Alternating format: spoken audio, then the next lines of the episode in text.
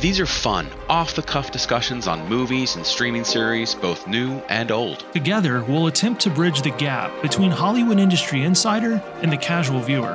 This is Alec. And I'm Ben. And you're listening to the Cinema A to B podcast. Welcome, everybody, to Cinema A to B.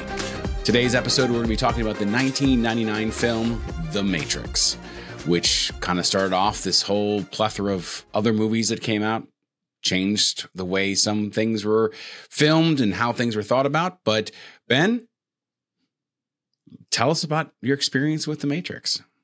This is a defining film for me in a movie theater. And 1999 was a special, special year. It it brings to mind this and then uh, Fight Club, and they those are two super impressionable viewing experiences for me and eventually we will uh, cover Fight Club on the pod. But today it's all about Keanu Reeves and the Wachowskis and change cinema forever. This is the one, right? Like this is this is a once in a generation kind of movie. And unfortunately, the only the only reason it's maybe not remembered quite as well is because the sequels just aren't good. No. And I'm, I'm going to stop you there because one of my talking points is especially that is so let's take a moment to think about how would this film be talked about today if Revolutions and Reloaded were not ever made that it, this was a one and done film and then we they stopped and went on like you I mean you kind of hit the nail at least where where I'm feeling that this would be continually talked about a whole lot more it, that it's the sour taste of reloaded and revolutions. And not, not that they were terrible films but that they just kind of tarnished the matrix. You know they kind of tarnished that. Everything that this movie was they kind of just gave us a little too much more info or wasn't done nearly as well or was a little too convoluted that it kind of made us not forget but it's not brought up as the defining film that it is from yeah i don't i don't know. Um, because it was so well received. It's not this isn't one of those cult classics that took decades to be appreciated. I mean this this thing when it came out was one of the highest rated or highest grossing uh, r-rated films ever. I don't know that it was number one but it was it's probably top five i'm guessing. It made a lot of money and I can only imagine how much more money it would have made if it would have been uh, PG thirteen. Which begs the question: when I when I go back and watch it, I'm not entirely sure, other than maybe some language, why it's rated R. Like it doesn't it doesn't really make sense to me that it didn't get past the the ratings board and get into PG thirteen territory. Although it didn't matter because the action producer Joel Silver is known for good R-rated action films. So I don't think they cared, but yeah, I I don't know how much time we want to spend on like the what if if this is a standalone, but it's certainly I agree with you. I think it certainly would be more revered than it is, and it is revered. It's just the conversation inevitably goes to those sequels. And by and large, this film by itself, I'm not going to say it's a completely flawless film, but it's pretty close in my estimation. Like, there's this definitely isn't one of those that does not go to your old adage that every movie needs to cut 15 minutes. Like, this movie is tight and, like, I think it's well done, like, super overproduced and not in a bad way, but just the Wachowskis thought everything through, processed everything, planned for everything in this first one, which two and three really didn't have. And it's so apparent that it was just kind of not a rush job. I'm sure they had this idea, but it was definitely not this 15 revisions of the script or they brought in people to do 600 storyboard boards for the shot selection to to then sell it because that's what they needed to do to get the first matrix done but then it became this success and they're just like ah we're just going to kind of wing it and that's what two and three feel like to me like we got an idea. Here's the story. We're just gonna kind of wing it in some ways. It's like the old adage that more is not necessarily equate better because they were working with some limitations with the first Matrix. And Mhm. yeah, it was meticulously planned and storyboarded and it shows. It it's always felt like a more polished film than than the subsequent films. And that can't be overstated. Yeah, this just is a landmark picture of the end of the 20th century and ushers in kind of dictates a lot of what we've gotten from Hollywood over the last 20 years.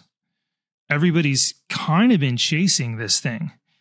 This blend of of a compelling story narrative where you don't quite know where everything's going, crazy good visual effects bundled in this this neat little package that tries to take the dial to 11 and and everybody's been chasing that. And and some films have i think gotten there uh, but most but don't. too many don't. and then obviously you see how hard it was to chase your own success with reloaded and Re- and revolution. So um but i that's the last i'm going to speak about the sequels because by itself this is not just a landmark picture but an endlessly entertaining rewatch I'm gonna say it still holds up because I literally just watched this today, like a couple hours ago. Hadn't seen it for probably like a couple years, and sat down and just was like, I want to, you know, kind of remember some things or kind of refresh some stuff, and I was enthralled, just like it was.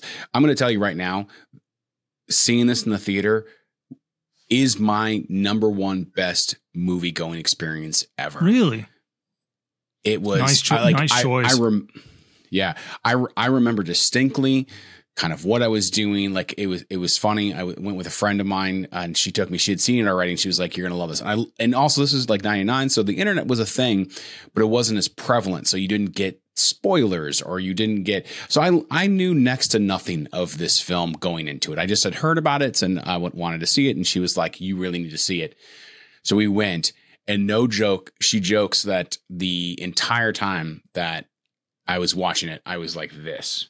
i've seen you from do the that opening sequence. I've seen the you do opening that. sequence, yeah. When I get when I kind of get enthralled into a movie, it's just like I just kind of focus. And she was like, for whatever however long, hour and a half, two hours, whatever this movie is, she's like, I I did not move.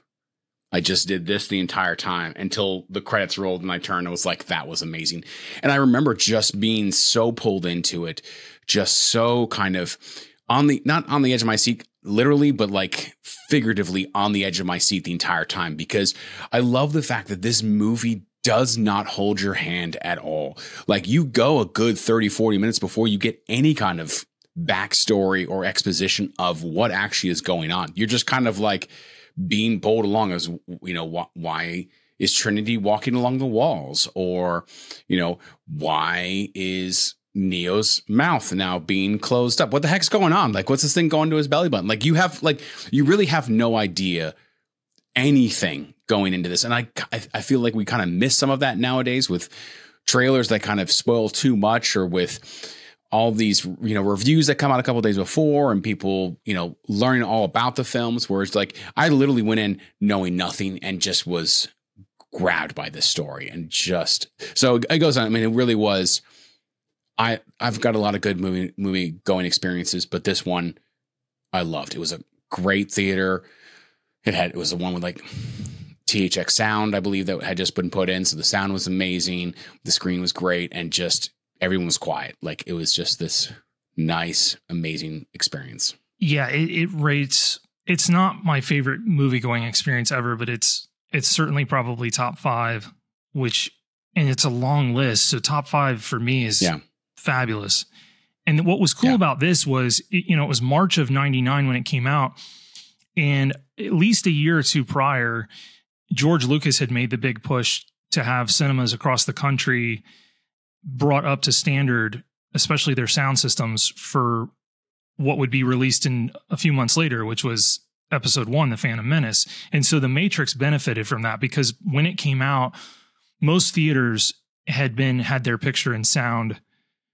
Well, the picture wasn't a problem because it was still 35 millimeter film being projected, but the the the 5.1 had been upgraded across the board, and so Yeah. and the sound design is just as important in this film as the the visuals.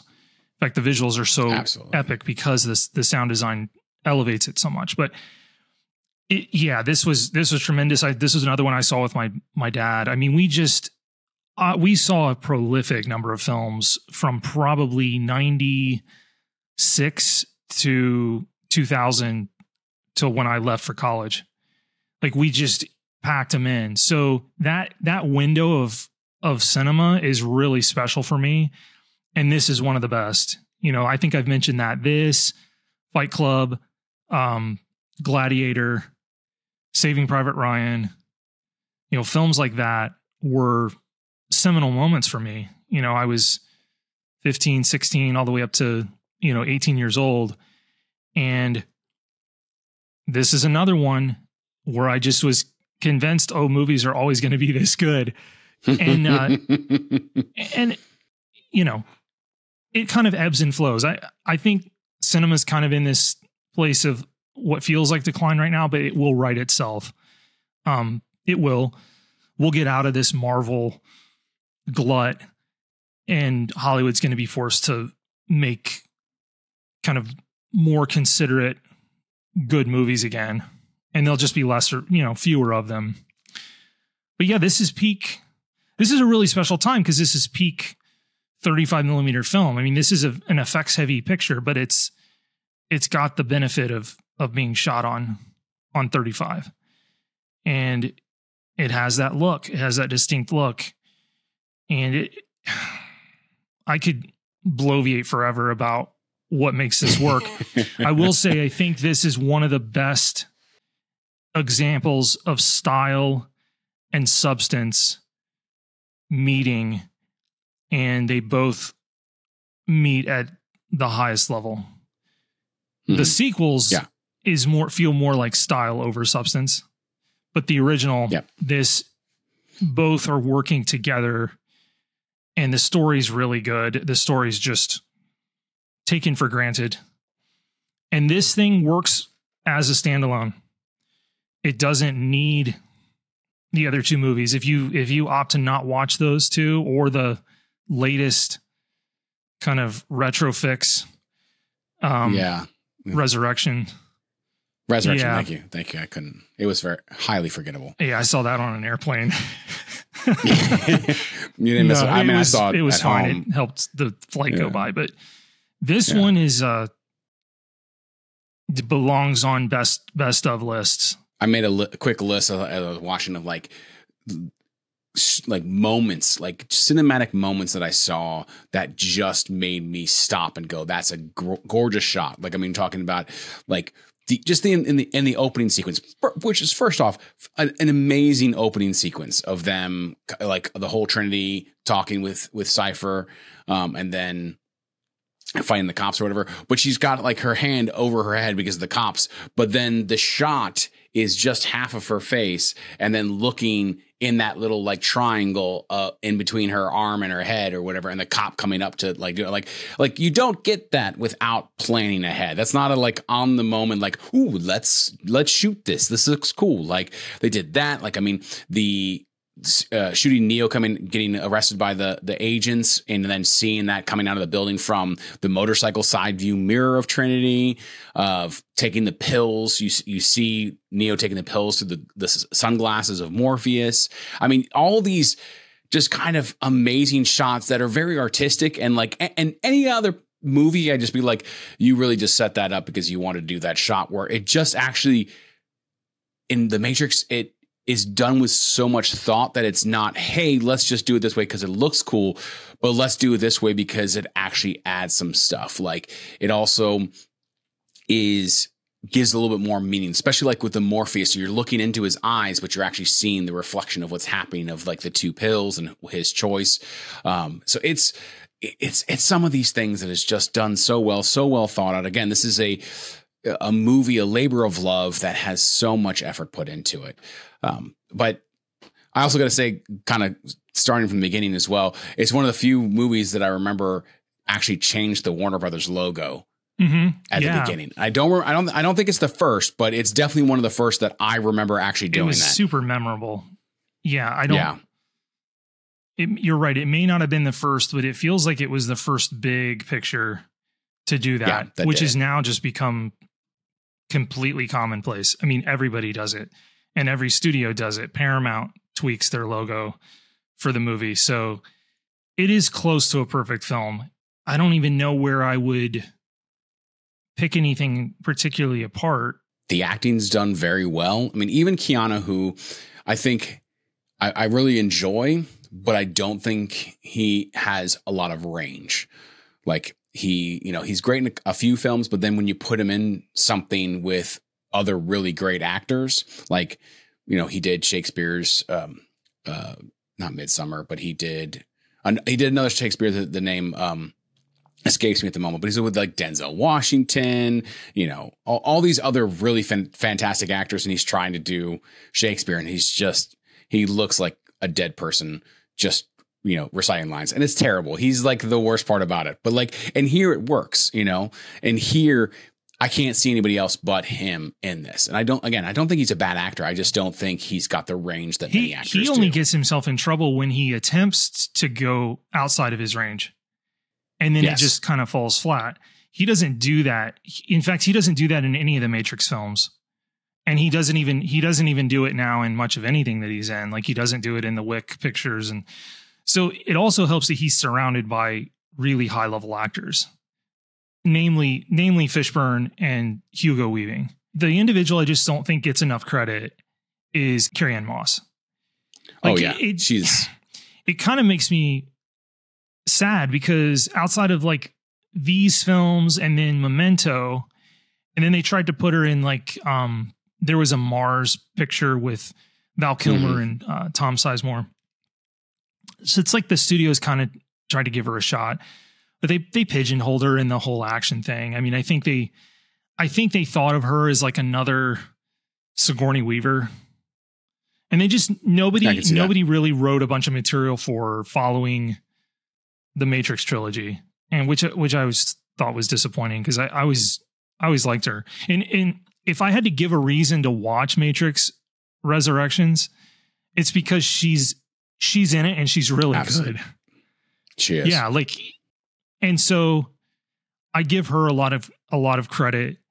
The whole romantic element of this film works because of her. She's kind of a forerunner for this tough femme fatale in a lot of these comic book films. It really goes Yeah. back to Trinity. And the only thing that predates her is is Sigourney Weaver's Ripley in the in the Alien franchise. So she's kind of a archetype for a lot of what you see Marvel trying to do, which doesn't always work. and they do paint her as a full character too. It's not like she's just here as Neo's romantic sidekick or whatever. Like, like she's a complete and utter um, amazing character in the beginning parts of the film. So like she does get sidelined a little bit, but obviously this is that kind of hero's journey story. Like it's like you know, kind of like Star Wars. Um, that that basic story of someone who finds out they have some type of powers and then gets taught and moved on and then they fight the bad guy. Like a very classic story. Like you could take the matrix story put it in any kind of genre. It doesn't have to be this um, which i think is also one of the reasons why it resonates so well and also why it is so good because it is a story that works without its you know its scenery and things. Um, and so that scenery just adds a layer to it and doesn't isn't the purpose of it. So And it does it does matter for plot, the whole set the whole setup. You talk about the reveal in Fight Club, you talk about the twist ending of something like The Sixth Sense, which also ironically enough Mm. came out in 1999.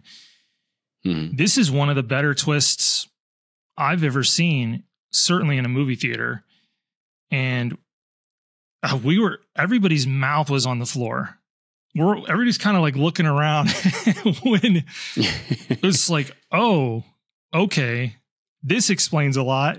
I mean, obviously in '99, like nowadays, it this would almost be kind of like a trope, like their their storyline of this being a dream world or something along those lines. We're like, oh, okay, we've seen this before, but like this is really the first time we've had something like this, or at least in you know our generation, a movie of being able to pull this kind of. And so it wasn't a trope. It wasn't like expected. This was completely a blindside. Like, wait, wait a second. The it's a simulation they are in a simul like what? And like again, completely enthralled the entire time. I'm just I'm in it. And again, that's like 30, 40 minutes in that we finally figure that out. And all this crazy stuff has happened beforehand. And how easy would it have been for like a lesser script to have just like run out of steam after the reveal that it's a simulation and where the back half of the film just isn't interesting. Yeah. And it, it still it's, bu- it's, it builds and builds and builds. It it goes back to your roller coaster analogy of them building mm-hmm. the tension and then releasing it and then it's almost like a, it's like a roller coaster that goes up and down and then keeps getting higher. And so mm-hmm. the the the fall gets bigger and bigger until the the crescendo finale. Yeah. Oh. Yeah, it's it's a special piece of of film and has aged beautifully. The effects work is near flawless. I love these films that were forced to, you know, do things in camera. There's plenty of green screen. There's some digital mm-hmm. effects. But the the amalgamation of all that ends up the movie ends up having its own visual effects aesthetic.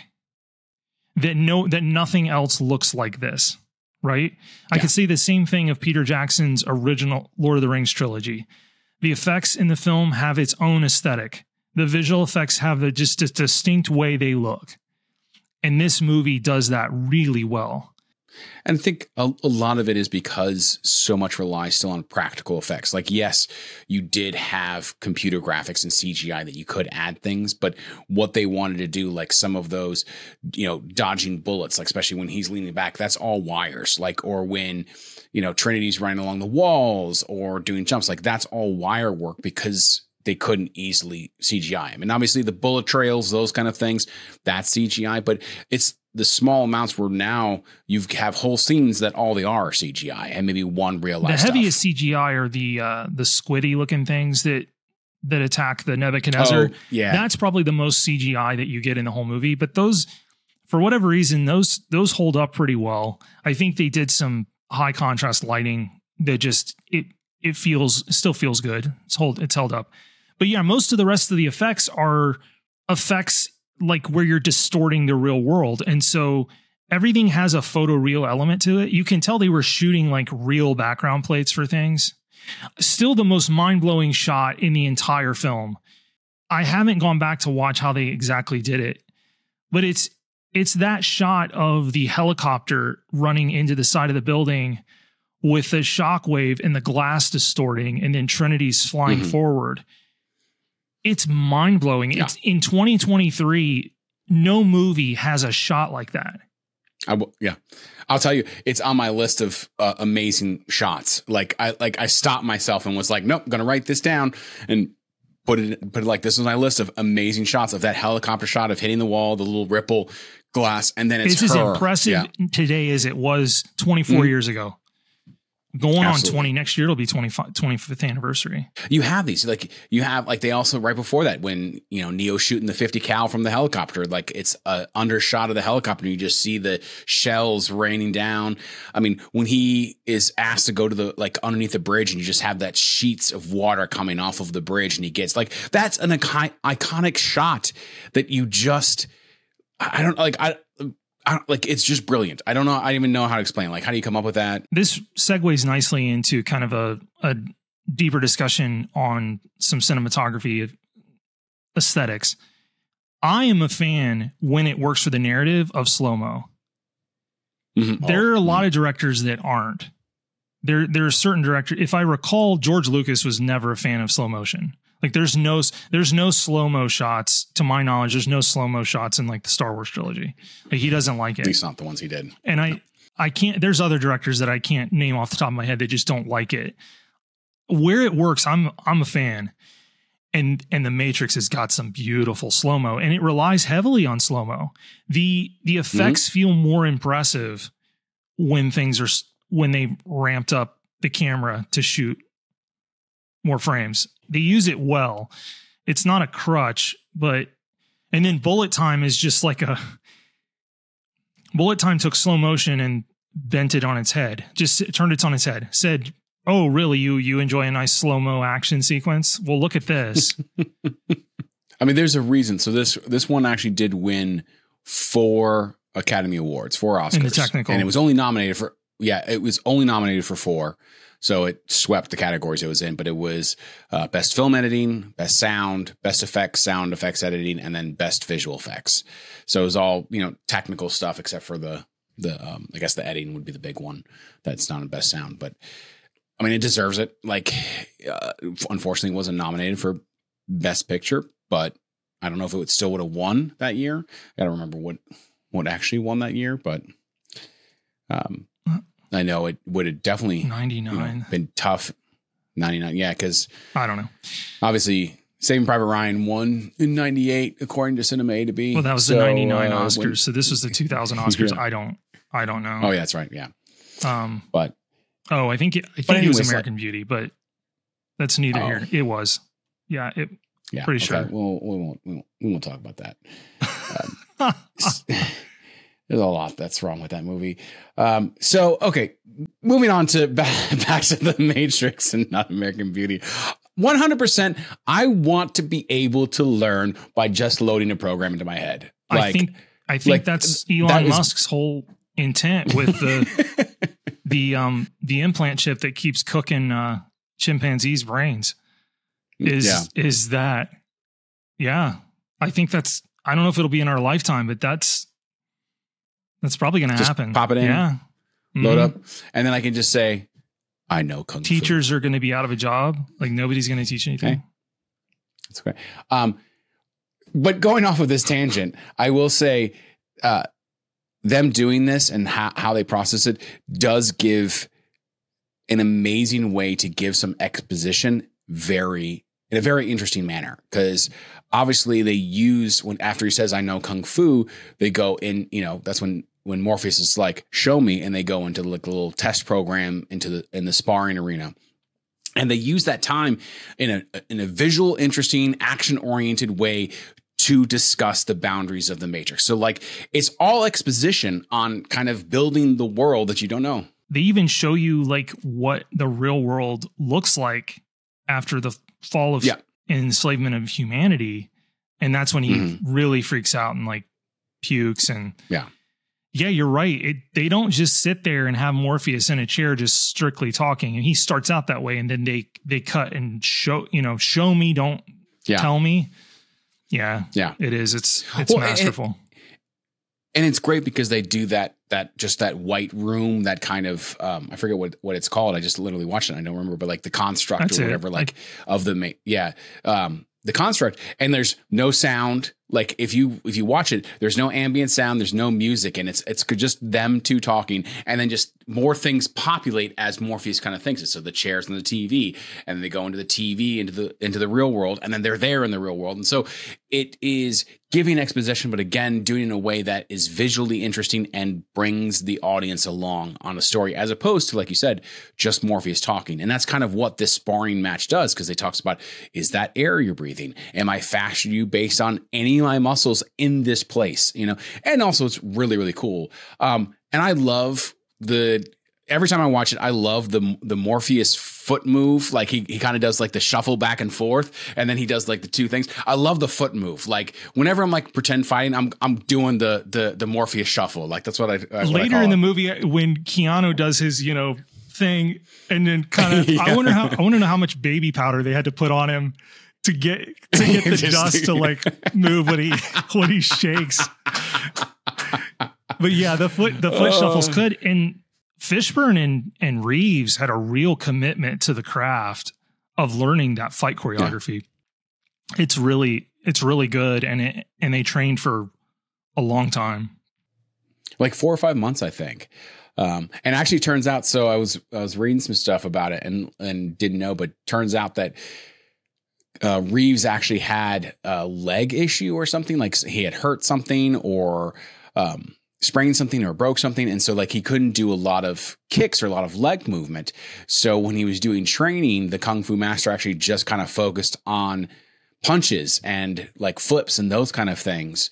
And so if you watch the movie, he actually does very few kicks. It's all like handwork and punches. Uh-huh. But I mean, it, but again, it, it, goes to show like in the sparring scene and all the other different scenes, it, them spending that much time doing like eight, nine, 10 hour day trainings with this Kung Fu master really paid off because the fight scenes are absolutely amazing. Like it, none of this, you know, at this point, Bourne Supremacy, or yeah, Bourne Supremacy hadn't come out, so Paul Greengrass hadn't ruined action films, and so it's not a lot of jump cuts. It's a lot of just actually the two actors in frame fighting, and you're seeing everything. Yes, man, I, I miss that. Well, I'm, i mean, they, they, kind of brought that. it back with, with, ironically enough, another Reeves vehicle with with yeah. Wick. The camera's further back. Yeah. That's what I've always liked.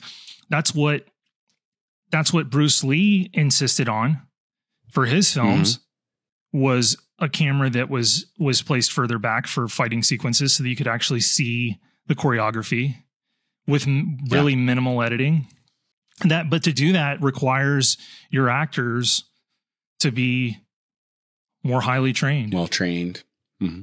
and know what the choreography is of the fight and you're willing to take multiple retakes and your actors are willing to take it's certainly more work face, if you want a real quick and yeah. dirty fight yeah you shoot the hyper close up and just make the audience nauseous and oh they somehow had a fight and then someone yeah. won and now it's boring no it's word i it's trash when they do that it's late it, i think that's really lazy filmmaking personally i not a fan not a fan no i was going to say this is another one i'll speak briefly to this but this is another one we just you know we just did an episode a couple weeks back on uh at this point, I think, on Saving Private Ryan. This is another one where the, mm. the VHS and the DVD um, made the green tint of the Matrix like way more green than it was. And mm. now you can go back on Blu-ray and realize, oh, it's subtly there, but it's not it's not overwhelming like it was on DVD. DVD, it's like it looks like it's black and white with green for a lot of scenes. Yeah. Well, and so they did they did specifically do green for the Matrix, and then they did blue for the real world, um, kind of undertint. Even though technically speaking, blue is the least common color in actual real world sense. Like if you look going in nature outside the sky, like blue is very rarely av- available. But that's yeah. Hollywood, yeah. No, it's um, a beautiful film. It brings back that whole noir. Just, Do you see? That's my mm-hmm. that was my complaint was for the sequels when they would go back into the Matrix, like by that point, the budget had ballooned and the studio had gotten their fingers in there and said, "Oh, you're going to have yeah. You're going to do like car deals with Dodge or Chrysler or whatever." And so the vehicles were like recognizable. You go to the original and then it's and it's that old I believe it's an old Lincoln Continental. But it fits the that the agents are yeah, in. Yeah but it's a really neat looking car and fits the whole noir vibe. And you you lose that in the sequels. Like the yeah. whole styling of the Matrix in the original is just more visually interesting than any of the sequels were. And and in the in the the other challenge with the sequels is and I know I'm going back on what I said earlier. but the other the other issue, the other strength is how much of this movie takes place inside the Matrix which is about like 90% of it. And the sequels, it was the opposite. It was like 10% was in the Matrix and the other rest is the real world. The real world sucked. Like it was dreadful, both visually yeah. and narratively. It was not interesting. Yeah. The Matrix is where it's at. Let's like just go back in. Yeah. And that's what they tried to fix with this last one because most of that movie's, or like all of, nearly all of it, is in the Matrix. Why, oh, why didn't I take the blue pill? I want to be put back yeah. in. Remember nothing. Just gnawing on that steak. I, yeah. Maybe like a and like I, and, be like an actor or president. it's like I, I, want to be rich, powerful, like an actor. I guess it's basically okay. Ronald Reagan is what he wanted to be. basically, yeah. yeah. Um, Yeah. Oh my goodness, what is Joe uh, Pantoliano? Um, Le- Leano, sorry, Pantoliano. Um, so I really like him. He's in a lot of films. Well, so, and him, him and Carrie-Anne Moss are both in Memento. Memento. Yeah. Yeah. So, both work with Nolan, so I'm jealous there. But so I read an article from from Joe that he he did. I forget which magazine. This was like 10, 15 years ago. I think I was in LA at the time or right before I was going out to LA. And he was talking about how he makes three movies a year. He makes one movie for the money, one movie for the art, and then one movie for the location.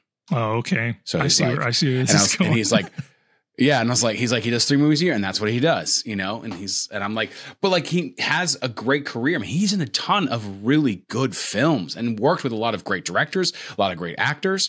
But I mean, you really don't know him. And he's just had a great Cypher's a really interesting character, very tragic character in a lot of ways. I mean, this is just this is the character that's just lost faith. That's obviously a huge narrative point in this in this film is is those that carry the flame, the torch of faith in the cause, and ultimately in Neo being who they think he can be.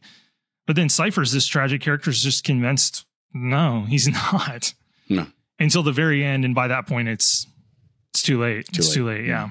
There's a lot of depth to this movie. Like, I mean, obviously they pulled in a lot of different religious icons and religious narratives, along with just basic story narratives.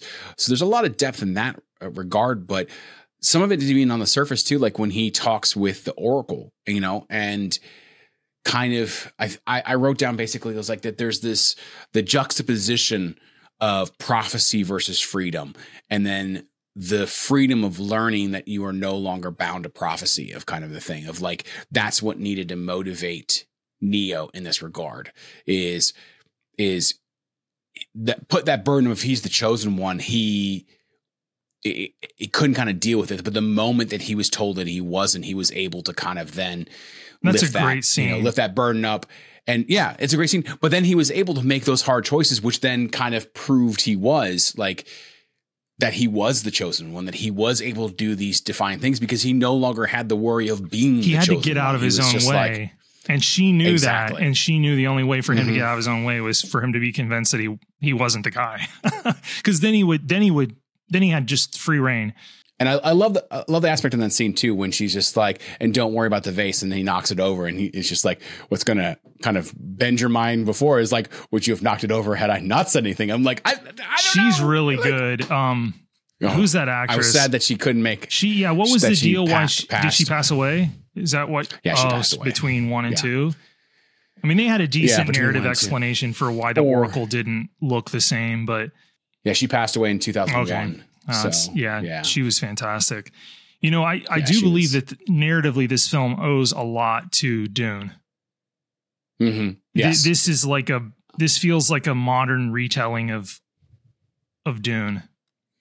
I completely and utterly agree that The- you know Paul Atreides the messianic character- figure and he he wrestles with me actually being the guy or not as well yeah it, it has a, there's a lot of parallels with this i'm sure it was in some form an inspiration along with japanese anime and Yeah. Oh yeah. There's there's a lot of Japanese anime uh, influence in here, but we just need a quick quick uh, silent moment in regards to Dune Part Two not coming out in 2024. All right, moving on. you mean not coming out Um, this year Th- yeah, this year? Yeah, yeah. I'm sorry. Yeah, coming out in, in it is coming out 2024, in 24 not in march of 2023. 24 they pushed Yeah. it i don't know why they did that Oh, it would have cleaned up between now and the end of the year Yeah. i don't well whatever okay whatever. Uh, but going on, this movie is not all just great visuals and great sound and those kind of things. It has some great lines. I'm going to say it too. The dialogue is not bad at all. Uh, I like. There's a lot of good moments that I love. Like when when Agent Smith's talking with Morpheus, he's like, "It's the smell." Like it just every time. I love it. I enjoyed this movie and I lo- I love Hugo Weaving as Agent Smith, but Mhm. this was a movie that really kind of messed with me when they decided to cast him in Lord of the Rings. yes, because it was only a couple years later. I was just Yeah, I couldn't get it. I still can't get it out of my head watching Lord of the Rings. Just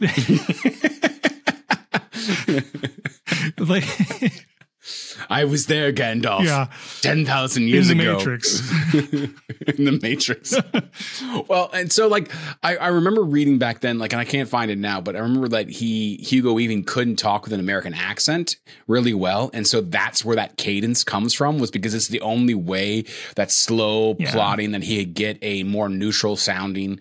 Um, voice out of it, but yet I think it works so well because it's almost robotic. is. It's almost it, it because it feels so forced, it does feel like an AI generated voice.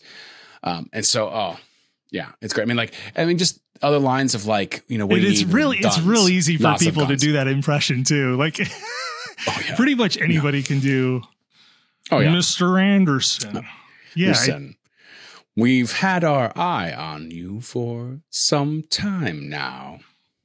kind of like was very distracting initially with With in Lord of the fellowship Rings, yeah, in fellowship especially Yeah, and, and luckily he's not in it that much, and so that you were able to kind of move on. But yeah, when he first kind of shows up, and you're just kind of like, "All right, everybody, watch out.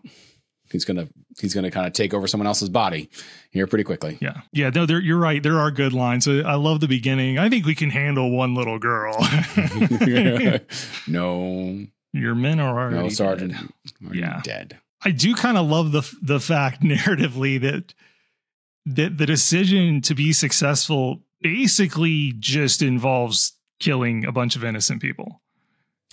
Like- like they're like they're like oh well no one's ever done anything like this before. It's like well yeah the loss of life is going to be significant. Yeah, yeah. Yeah, that through the roof. it is. It is. It's kind of like oh okay yeah if we just don't worry about who the agents inhabit And speaking of loss of life, the out the lobby scene. Got to talk about the lobby scene because the lobby. we'll have to wrap up on the lobby scene then because We we have to. Oh, yeah, Yeah, we're getting getting a little long, but so the the lobby scene needs to be talked about because I'm going to tell you next to the opening sequence of Saving Private Ryan, this was probably the next most watched. You know to show 5.1 surround sound at the time. Like, I mean, still to this day, it's a it's it's a great scene. It's probably my f- one like in my top five action sequences, if not my second behind Heat's um, city battle, bank battle.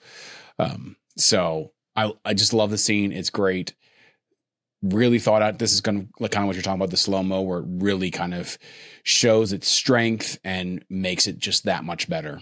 the the set comes apart really well with all the the squibs blowing away portions of the wall all that concrete coming off. And so there's really nice texture in that action sequence that really like drives home the caliber bullet they're shooting you know shooting at each other. And then yeah the sound design is just epic absolutely epic. And now isn't that scene that kind of culminates or at least part of it where that that elevator door like blows and the fire and the flames are like in slow-mo Yes, yeah that's yes. So tremendous that- stuff That's them. Like so, they've gone through the lobby. They get into the elevator, and then they get it kind of halfway up, and they he's got blow a the bomb, bomb, yep and then yeah, yeah. So it's just uh, it.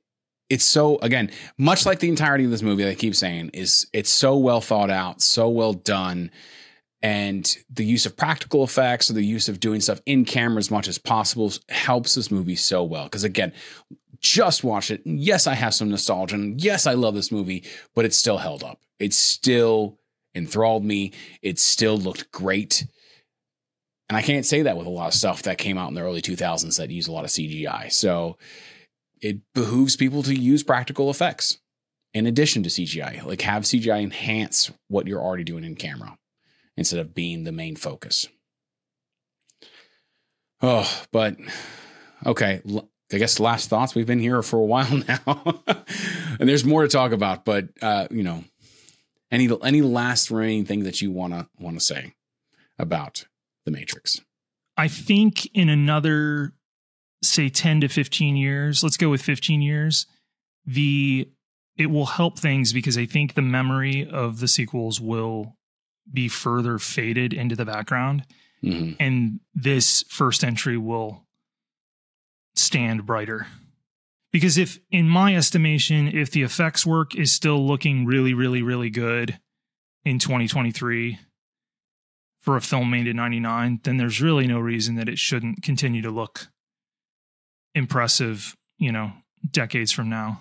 I think our concerns about how it was impacted by its sequels will eventually not matter Go away. Yeah. because those I do I think those movies will be forgotten. I think they're already starting to get forgotten.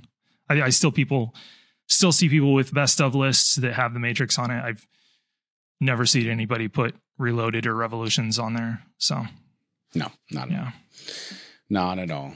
Um, I'm only going to say w- there's no better film to end with a Rage Against the Machine song than Yeah. The Matrix. yeah. It's And the rest of the score, an excellent choice. the rest of the score is really good by Don Davis, and we we didn't really get into that territory, but uh, I think it's got an underrated score, and the, and they use the they use those seminal moments with the music really nicely when you know when she when she kisses him yeah that whole thing he is the one you know and, Yeah. and the and the score Yeah. builds those and i've talked about it those are the Those moments, that i love in cinema where Mhm. Where the score really delivers a a big emotionally charged moment. And everything comes into play the visuals the score. Because you're what you're watching is like multiple art forms all running in concert. That's why i think cinema is the greatest art form on the planet. Mm-hmm. I I agree. because it's it's everything. It's it's music. Classical music didn't die. It just trans it morphed into cinema soundtracks. And the best Soundtracks, soundtracks yeah, are still using classically derived music and instruments. I mean we just watched oppenheimer. It's basically got a classical score. And they're played by orchestras and both both in you know for recording purposes and live. Like you know i live you know close to dc and i'm going to tell you right now like we have many orchestras and they're playing theirs. Where they'll play it with the movie playing in the background. They'll just do the score and it's it's fantastic but yeah no i this is this is a wonderful culmination of everything that makes cinema so enthralling. And if you Mhm. haven't watched this film in a while if it's been a couple years you know this is one that i would recommend somebody watch probably once a year and remind yourself how good this is. And how good movies can be and how flawless they can and be. And i would i would predict that next next march you will see a re-release in theaters Hmm. of this the for the 25th, 25th yeah, okay i i not a Oh, doubt I'll, in go, my I'll go see it again not a doubt in my mind. Yeah, I I, will I will too because they've they've remastered it in 4K um, back in 2018. So it's uh, if they could only do do like an IMAX upres or something, I would. I would see that, yeah. That'd be tough. So, all right. Well, that's going to be it for us talking about 1999's film, The Matrix. We want to just say thank you for listening and have a great day. Take care, everybody.